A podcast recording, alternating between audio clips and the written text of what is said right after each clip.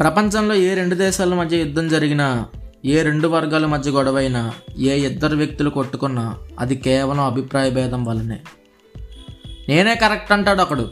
కాదు నేను చెప్పింది రైట్ అంటాడు ఇంకొకడు. ఇలా డిఫరెన్స్ ఆఫ్ ఒపీనియన్ వల్లే మనం ఎప్పుడూ కొట్టుకు చేస్తుంటాం. అవతల వాడు ఒపీనియన్ని రెస్పెక్ట్ చేయనప్పుడే మనిషిలో మూర్ఖత్వం అనేది పెరిగిపోతుంది.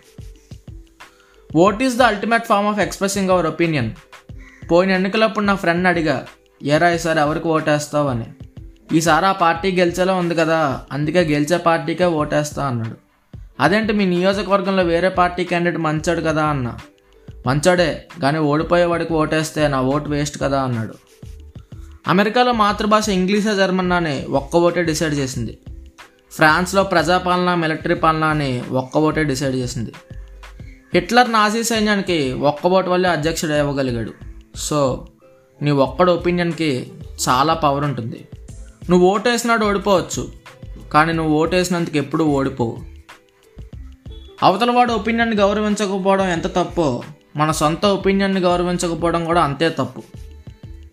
చివరిగా ఒక్క మాట ఎప్పుడైనా ఆర్గ్యుమెంట్ అయినప్పుడు నేను రైటు వాడు రాంగు అని ఆలోచించుకు. అది వాడి ఒపీనియన్ ఇది నా ఒపీనియన్ అని మాత్రం ఆలోచించు. మనసంతా హాయిగా ఉంటుంది.